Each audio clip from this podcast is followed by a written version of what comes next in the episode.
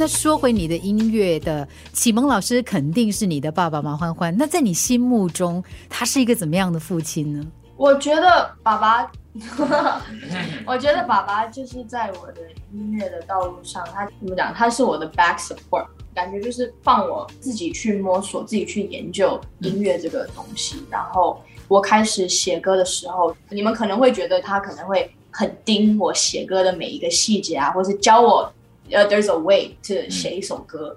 但是反而爸爸让我自己去研究，自己自由发挥，自由发挥，然后他不会去干扰我的创作的过程。所以其实这次发的这首歌啊，然后后会陆续会发的一些个人作品，都是我自己一个人在房间里自己写好的。然后就是我写好，我才会把我的 demo 丢给爸爸听，然后他之后才会再给我一些建议。然后我可能会听，也可能也不会听。那有时候小吵架，但是也没关系，这就是我们两个之间的相处的方式，在音乐上。对，所以我觉得挺愉快的。然后，对啊，爸爸比较 free 一点，然后确实在音乐上就是给我很大的空间去自己去成长。嗯，想悄悄的问欢欢，当巫启贤的女儿压力大吗？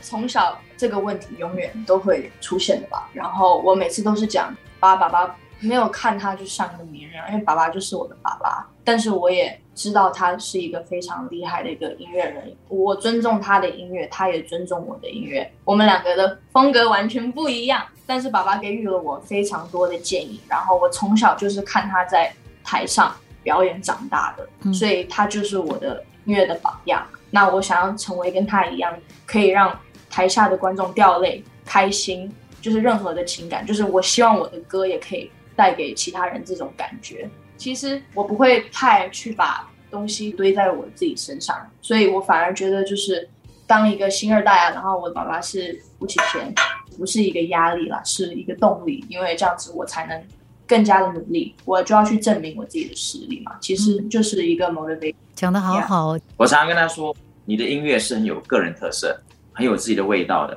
可是经验。一定是不够充足的。嗯，我说我可以在经验上面去给你做品质管理，做 QC，告诉你这样子的发展会很好，这样子的处理会比较棒。Yeah，那他有时候会有抵抗，我也能够了解那种抵抗的心，因为我也年轻过。但是我们以前，我们头上有一个人叫做 producer，叫做监制，音乐监制，这个人跟我是没有血缘关系的。所以当我在听他说话的时候呢，我完全是从专业的角度去听他的意见。那欢欢跟我有一个问题，就是因为我是他爸，但是我又是他的品质管理，所以他有时候会把这个角色弄混的时候，他就会跟我有一点小吵架。嗯，但是最后我我总会问他一句话：你知道谁是你的 boss 吗？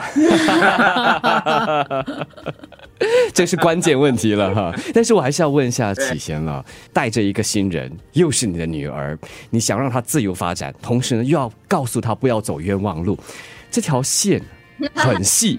你什么时候抓，什么时候放？你有把握吗？还是说你也在学习当中？呃，我觉得，因为都是以前没有发生过的，但是以前我也给过其他的新人很多经验上面的分享跟交流。